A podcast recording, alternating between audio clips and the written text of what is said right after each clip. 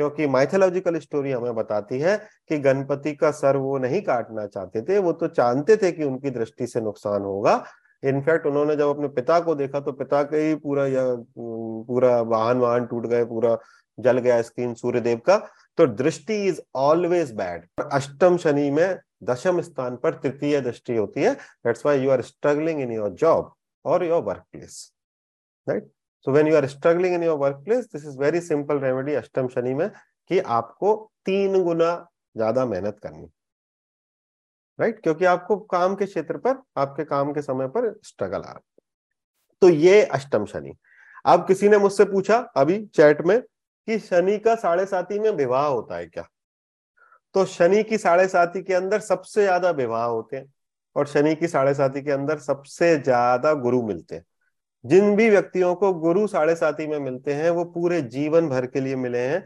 जिन भी लोगों की साढ़े साथी में शादी होती है, वो व्यक्ति भी आपको पूरे जीवन भर के लिए मिला क्योंकि साढ़े साथी के दरमियान जो नए लोग आते हैं, ये सब लोग वो है जो कि अब मिनिमम तीस साल तो आपके साथ मतलब अगले साढ़े साथी तक रहेंगे।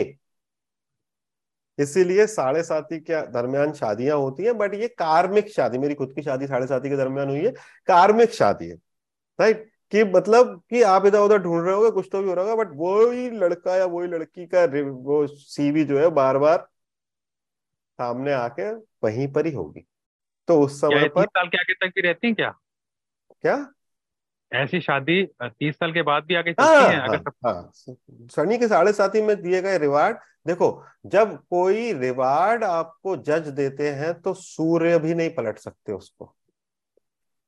कोई पनिशमेंट जब जज देता है तो भी सूर्य मतलब सरकार को पलटने में तकलीफ़ आ जाती है। इसलिए शनि का जो रिवार्ड हाँ। हाँ मैक्सिमम लोगों की यहाँ पर साढ़े साथी में हुई होगी है ना? तो तो इसीलिए साढ़े साथी में दिए गए रिवार्ड आपको वापस नहीं लिए जाते।